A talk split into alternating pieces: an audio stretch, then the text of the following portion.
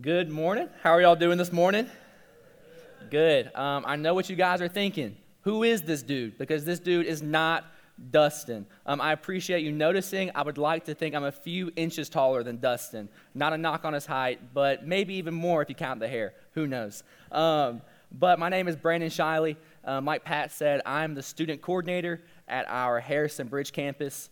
And just a little bit about myself, since y'all probably know literally nothing about me. Um, I'm 21 years old, and I'm about to start my senior year at Anderson University. And I'm so excited. I have one last year to soak up the unlimited meal swipes, the unlimited cafeteria food, and then I finally got to learn how to cook. And I can tell you one thing this guy right here is not looking forward to learning how to cook. Um, but actually, so going to Anderson, um, and I move in tomorrow. And I had this realization as I was getting here today that this may be technically my last day of summer ever. Like, I graduate, and so really and truly, this is my last day of summer. And I could not be more excited to spend it here with you guys. So, if you don't mind, I'm going to pray for us real quick, and then we can hop into what God has for us. Um, dear God, we love you so much, and we are just thankful for today thankful for who you are.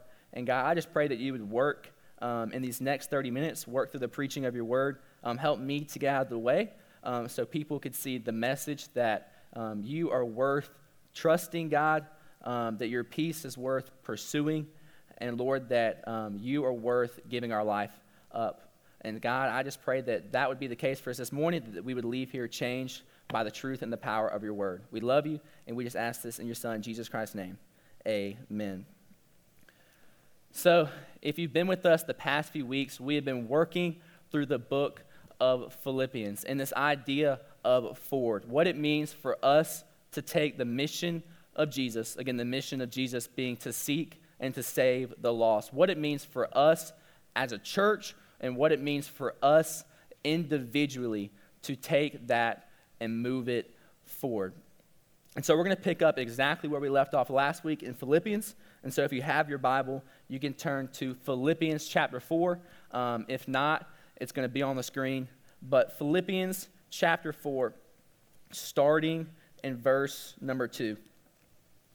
Paul says, I entreat Euodia and I entreat Syntyche to agree in the Lord. Yes, I ask you also, true companion, help these women who have labored side by side with me in the gospel, together with Clement and the rest of my fellow workers whose names are in the book of life. Rejoice in the Lord always. Again, I say rejoice. Let your reasonableness be made known to everyone. The Lord is at hand. Do not be anxious about anything, but in everything, by prayer and supplication, with thanksgiving, let your request be made known to God. And the peace of God, which surpasses all understanding, will guard your hearts and your minds in Christ Jesus. Finally, brothers, whatever is true, whatever is honorable, whatever is just, whatever is pure, whatever is lovely, whatever is commendable, if there is any excellence, if there is anything worthy of praise, think about these things. What you have learned and received and heard and seen in me, practice these things, and the God of peace will be with you. So, here in these eight verses, I think we see three very specific challenges from Paul that you and I need to accept today. And the first challenge that we see is a challenge to come together.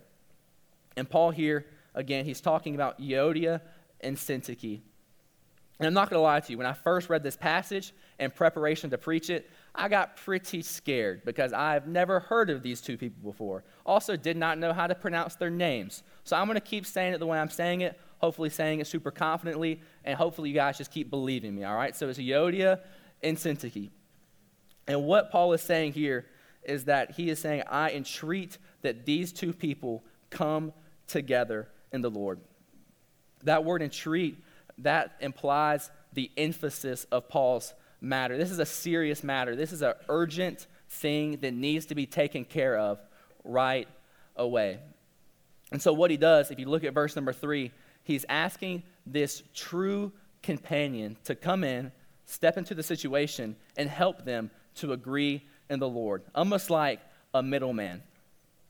And that immediately made me think of what happened so much to me as I was growing up as a kid. Like, more frequently than I would like to admit, um, me and my little brother Ryan had a lot of beef, a lot of arguments, and my mom always had to come in, step in, sit us down, and be the middle man.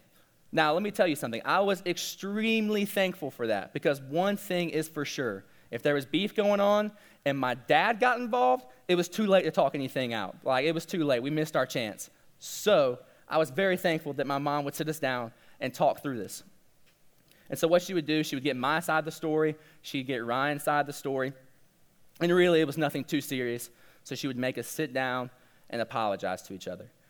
I'd be like, but mom, why do I have to apologize? She'd be like, uh uh. I'd be like, but for real, like, I didn't, nope. And I'd be like, fine, like, I'm sorry. And I'd go on to this apology, and Ryan would go on to this apology, and we'd go about our day because there really wasn't anything too serious. But what my mom had to do as this middleman, this third party, um, she had to continually pursue forgiveness, continually um, pursue unity within our family. Because she knew that as a family, if we were going to continue going forward, that was something that was going to have to be fought for. And to my mom and to my dad, family was worth that. Family was worth fighting for. Family was worth the hard conversations. And in that same way, I think we see Paul, he's saying, hey, the gospel, the gospel going forward, it's worth fighting for. It's worth um, fighting for unity. It's worth coming together, even having the hard conversations. And so if we look at Paul, if we look at all his teachings, I think a common overarching theme is unity within the church. And you and I, we, we agree with that, right? That like we know our church as a whole, we should believe the same things. That across campuses, even uh, for us specifically, like it's a good thing for us to agree. But Paul here, he's getting down to the nitty gritty, and he's saying that, hey, you and I, as individuals, as brothers and sisters in Christ, it is just as important that we agree on that level too. If we, if you and I, as believers, if we're going to continue pushing the gospel forward, continue bringing it into our workplaces, bringing it across the upstate of South Carolina, um, hopefully reaching unreached people groups in the world, you and I have to agree with each other on the individual basis. And what's crazy to me is that somehow, some way, Euodia and Syntyche, something got in, something got in between them. Like these people got a shout out from Paul from doing ministry well, from doing it alongside him, for doing it for a living. And yet, somehow, some way, they let something of lesser importance, they let something that was not the main thing become more important than the main thing, become more important than the gospel. Again, for us, that may look like methods. For us, that may look like philosophy of ministry. It may look like the tiny relationship disputes we have. And we can go ahead and cross somebody off and say, you know what, I can't work with them anymore. But Paul, he is saying here that the ultimate common ground, which is Jesus and the gospel going forward, has to be what unifies us on an individual level. And again, so if this happened to them, two people who were killing it, you and I need to be aware that this same type of disagreements can happen to us. Again, in a perfect world, we would always keep the main thing the main thing. We'd pursue Jesus together, even if there were some bumps in the road. But we know most likely that's not going to happen. That's not realistic. So we need people like the true companion, this third party that Paul mentions, who will constantly fight for unity. And I think Paul, throughout his letters, he gives us a few examples of what that looks like. And I'm just going to read a few verses. 2 Timothy 4 2, Paul says, Reprove, rebuke, and exhort with complete patience and teaching. In 2 Timothy 2, verses 24 and 25, he says, the Lord's servant must not be quarrelsome, but kind to everyone, able to teach, patiently enduring evil, correcting his opponents with gentleness. And then one more, 1 Thessalonians 5, 12 through 14. Paul says, We ask you, brothers, to respect those who labor among you and are over you in the Lord and admonish you, and to esteem them very highly in love because of their work. Be at peace among yourselves, and we urge you, brothers, admonish the idle, encourage the faint hearted, help the weak, and be patient with them all. And that's just a few examples of the the theme that Paul is trying to drive in our head that you and I have to come together at all costs. Whether that means, again, pursuing peace, whether it means um, being patient with one another, encouraging one another in the gospel, you and I, on an individual level, have to do our part to come together. If we do really, really believe in our heart that the gospel trumps everything, that the gospel is the most important, that the gospel is our ultimate common ground. So that's what we see first. We see this challenge to come together. And he continues, Paul, Paul continues with several different commands. He says, um, he says that let your reasonableness be made known to others. He says, rejoice in the Lord. And he's giving us these things so that we can turn our attention from the division back to the mission at hand. He's wanting us to refocus on what is most important. And then we see his second challenge, which is a challenge to trust the Lord. And for what we see to Paul, what trusting in the Lord means is to hand over our anxieties through prayer and supplication. To Paul, trusting in the Lord means handing over the doubts, handing over our anxieties through prayer. And to me, this reminds me a lot of what I have to do every single year to be a South Carolina football fan. I, the laughs already indicate where this is going. Every single year, no matter the anxieties, no matter the doubts, no matter that our coach just got fired, no matter that 50 people transferred out because they literally do not want to be there, somehow, some way, I choose to cast all that aside and put my trust in South Carolina football. Now, obviously, if you know anything about South Carolina football, this makes no sense because South Carolina is not worth trusting. And again, Lord forbid if I compromised and became a Clemson fan, I would have the easiest schedule and I would be in a cupcake conference and like life would be all well and good. But that, I don't live with that luxury. That's not who I am. Instead, I have to wake up every single morning and fight to believe that this is our year and that we are going to win this game. It's crazy, I know. Somehow I do it. I really am the most optimistic fan you will ever meet. But obviously, you know that me trusting in the South Carolina Gamecocks is not the same as me trusting in God because I can tell you one thing that me trusting in South Carolina football leads to everything but peace. Literally, more anxiety from trying to do that. But Paul, what he's telling us is that if we put our trust in God, if we put our unwavering trust in Him, letting go of our anxieties, letting go of the doubts, and we put that in Him, that peace is an outcome of that, the peace of God. And there's three things I want us to see about this peace. The first thing is that peace is not conditional. In verse number six, we see two definites. He says, Do not be anxious about anything, but in everything by prayer and supplication. The positive, he says, Hey, in everything, come to me in prayer.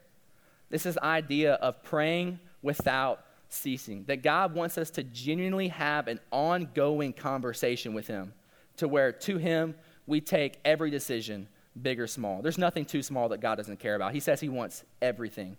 Um, every ounce of uncertainty about the future, God says, hey, give that to me in prayer. I want everything. And to me, that's encouraging. That's, that's the character of God. That's Him showing how much He wants a relationship with you. But on the other hand, we see the definite of do not be anxious about anything. There's no if, ands, or buts about it. It's not, do not be anxious about anything, but like if your family situation has gotten this bad, like I understand. Or do not be anxious about anything unless this circumstance shows up. And then I get it, it's pretty bad. But Paul is saying, do not be anxious about anything. And at first glance, I'm not sure how you feel, but to me, that seems like an impossible command to obey. Like, we wake up every single morning feeling anxious. Like, I don't have to wake up in the morning and choose anxiety. Like, it's already there. It's who I am. It's who I am as a fallen and broken creature in this world. But likewise, peace doesn't just happen to everyone. Peace has to be chosen, peace has to be pursued. And the way to pursue this is to have a perspective switch. So, peace comes with the proper perspective. And I think Jesus, he touches a lot on this in his Sermon on the Mount. In the Sermon on the Mount in Matthew chapter 6, um, he addresses anxiety. And what he does with anxiety, instead of making it a determining on the circumstances, instead of making it based off what's going on in your life, Jesus makes anxiety a matter of the heart. He makes anxiety a faith issue. And what I mean by proper perspective, I mean that what Jesus is calling us to do, he's calling us to take our eyes off the tough circumstances that are right in front of us, to take our eyes off the dumpster fire that seems to be surrounding us, and he's calling us to look to something bigger than our circumstances, which is him. And I love how he puts it again in the Sermon on the Mount. He says, Look at the lilies of the field. Like they can't provide for themselves, yet I provide for them anyways. He says, Look at the birds in the air who can't um, find their own food, who can't make their own food, yet I bring that to them anyways. And I love the question that Jesus asked. He says, How much more of value are you? And he goes on, he says, Why do we worry about what we need when Jesus knows more of what we need than I do? And I'm just going to read a few of these verses in Matthew chapter 6, verses 31 through 34. Jesus says, Therefore, do not be anxious, saying, What shall we eat? Or what shall we drink? Or what shall we wear? For the Gentiles seek after all these things, and your heavenly Father knows that you need them all. But seek first the kingdom of God and his righteousness, and all these things will be added to you. Therefore, do not be anxious about tomorrow, for tomorrow will be anxious for itself. Sufficient for the day is its own trouble. And what I love most about this passage is probably a verse that you've heard a lot Seek first the kingdom of God. What is the kingdom of God? The kingdom of God is the rule and reign of Jesus here on earth. And what God is calling us to, He's calling us to change our focus, to switch our perspective to this kingdom, to seek this first, to seek out the mission, to seek making Jesus' name known more than anything else. And He says, if you do that, when you do that, then these things will be added to you. These things being peace. And I just want to take a quick time out and kind of touch on what Jesus is not saying. Like, Jesus is not trying here to belittle your circumstances.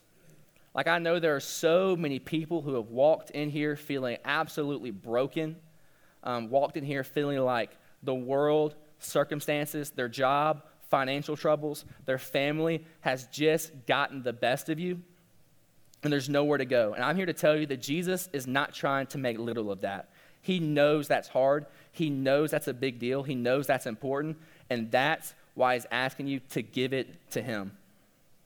That's why he's asking us to make to let our requests be made known to God because he cares that much about these hard things that you're going through right now. I love this verse in 1 Peter 5 7. Jesus says, casting all your anxieties on him because he cares for you. Again, in this prayer, he wants us to take everything to him. He wants us to take everything, big or small. And in doing so, hopefully the perspective switch is already taking place. That we're going from this idea of independence and I've got to figure this out on my own. And I'm starting to mature I'm starting to open up my hands and I'm starting to give everything big, small, the big anxieties, the little doubts, and I'm starting to hand it over slowly and surely. Because this is the fact of the matter that you and I know that the chaos really doesn't disappear. Like maybe you're in a great season right now, but the truth of the matter is is that a bad season is around the corner. That's the world you and I live in. And the peace that God is talking about here, it says the peace of God. That literally means God's peace. This peace is not one that just occurs when the circumstances get better, because that's temporary. That's not what God's worried about here. This peace is a peace that surpasses all understanding, a peace that you and I can't really fathom. And this peace occurs during the conflict. It occurs during the midst of the trial when you and I choose to put our focus on Him. And if you're anything like me, you probably pray for peace pretty regularly. Like it sounds like a good thing. Peace, I mean, it sounds like a day at the beach. It sounds like a Sunday afternoon nap. Don't ask me how long my Sunday afternoon naps are. It's probably unhealthy. They get to like the four or five hour range. Don't hate on me. Kind of kidding, kind of not. Um, but that's what peace reminds us of, is stuff like that. And we want that. We want that for ourselves. But oftentimes, I feel like the posture of our heart when we are praying for peace is different than the words that are coming out of our mouth. And let me explain what I mean. I think that oftentimes you and I say, God, please give me peace in this situation. Like, please figure out this job situation. God, give me peace in that. God, please give me peace about my family. And then a month down the line, when things haven't gotten better, you feel like, God, you, you haven't lived up to what you promised. Where's my peace? Really, what you just prayed for was that your circumstances would get better. And that's not peace. And ultimately, when our prayer is just to remove the bad circumstances, when our prayer is just for life to get better, that's actually cutting God short of what He's trying to do in your life. You see, God is trying to give you something that's bigger than your circumstances, that's wider, that sees further out than your circumstances. So don't sell God short in your prayer life. Man, ask for this peace knowing that it can happen right now. This peace that is full dependence, a peace that completes you even in the deepest parts of your brokenness. And I think for most of us, we need to realize today that that peace doesn't come through a bunch of circumstances. Do this, do this, do this, and boom, here's God's peace. But this peace comes when, again, we nurture it, we pursue a life where we take our eyes off the outside and we put our eyes back on Jesus, back on the mission that is at hand. So we see that peace comes with the proper perspective. But lastly, I want us to see that peace is defensive. Paul says, the peace of God, which will guard your hearts and your minds in Christ Jesus. God is actually giving us peace over the inner being. And this is what I this is what I struggle with so often. I feel like I can at least have peace externally. I can at least have peace on the outside.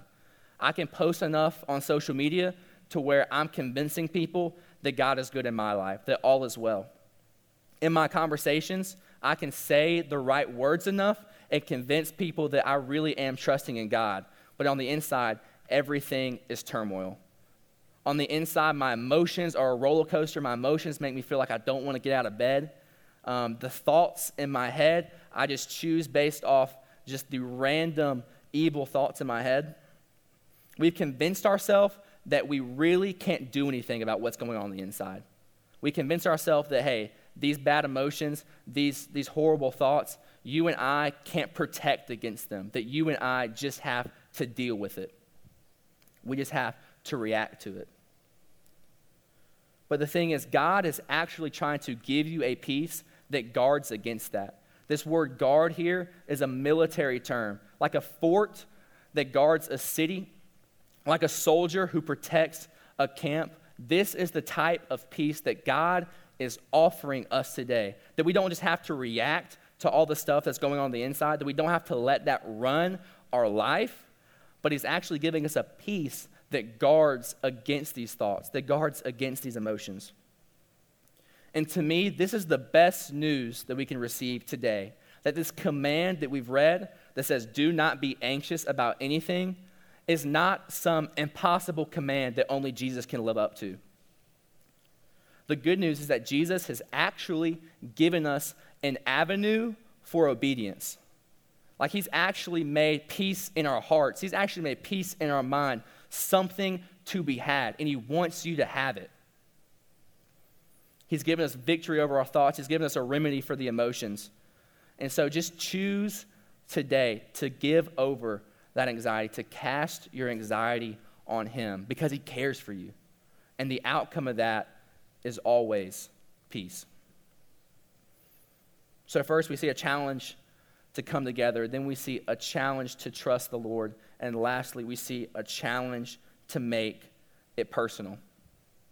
Now, I don't know about you, but when I think about this phrase, make it personal, I think about this one friend I have in my friend group. I'm not going to say his name just in case he goes back and watches this, but we all have that one friend I feel like who can never read a situation and then always takes a joke way too far. And then my friend's like, oh, now it's personal. And there's an actual brawl that takes place. That's what I think about when I hear about make it personal. But here, what Paul is saying, we can read it again in verses 8 and 9. He says, Finally, brothers, whatever is true, whatever is honorable, whatever is just, whatever is pure, whatever is lovely, whatever is commendable, if there is any excellence, if there is anything worthy of praise, think about these things. What you have learned and received and heard and seen in me, practice these things, and the God of peace will be with you. Paul's ultimately saying two things here. First of all, have your mind consumed by the things of Jesus. Don't, again, don't just let the thoughts run captive, but have your mind meditate on the things that are good and pure and honorable and commendable.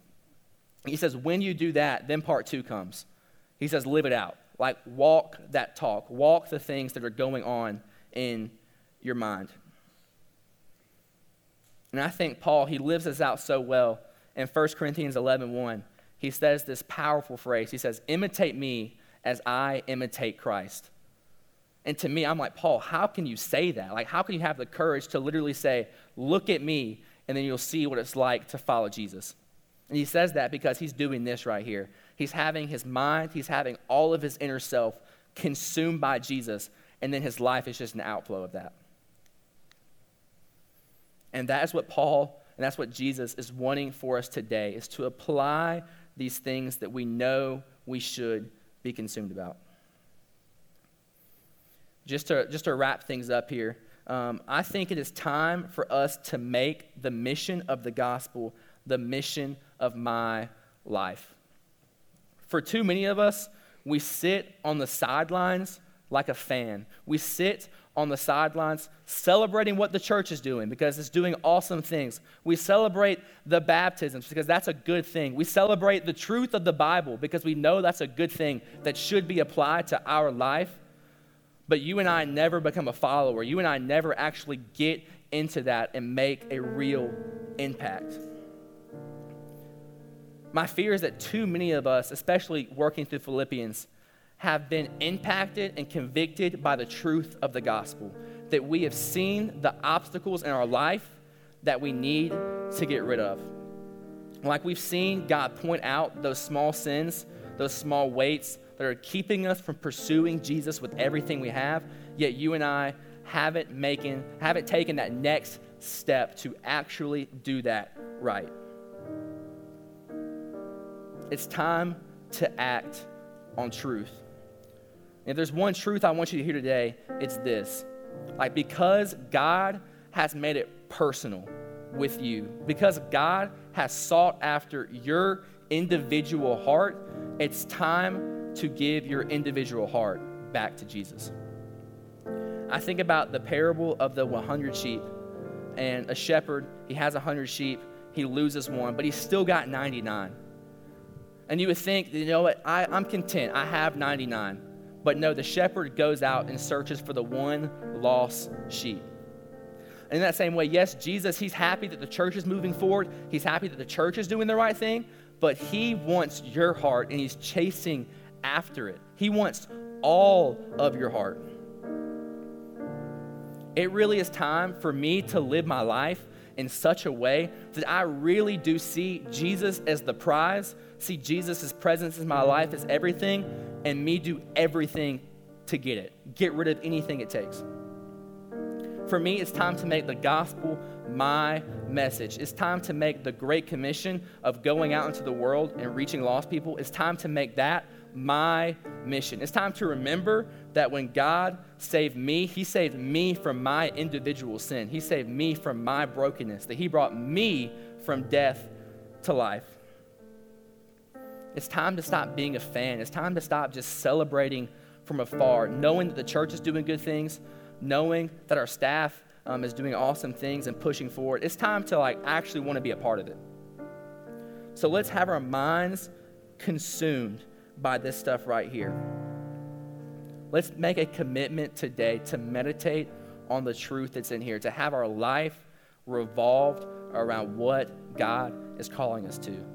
Let's accept the challenges. Me personally, you personally, accept the challenge to come together under one mission, to come together and to trust the Lord that provides a peace that surpasses all understanding, and to really do that myself. Do it all for the sake of the gospel. Lay down your individual life because Jesus did that for you personally. I'm going to pray for us real quick, and then we can continue in worship. Um, dear God, I love you so much, and I'm just thankful for your word. God, I'm thankful that you are someone who is worth my trust. And not only are you worth it, but you want it, that you will do anything and everything to have my heart. So, God, I pray that today, as we leave this place, that we would pursue that, that we would pursue a trust in you that can give us a peace that can guard our hearts and minds. God, have us leave here today convicted to make it personal. God, to accept the challenge of laying down my life, taking up my cross, and following you. God, do that in our hearts today. Um, we love you so much. Again, help us to leave here changed by just the truth of your word. We love you. We ask this in your Son, Jesus Christ's name. Amen.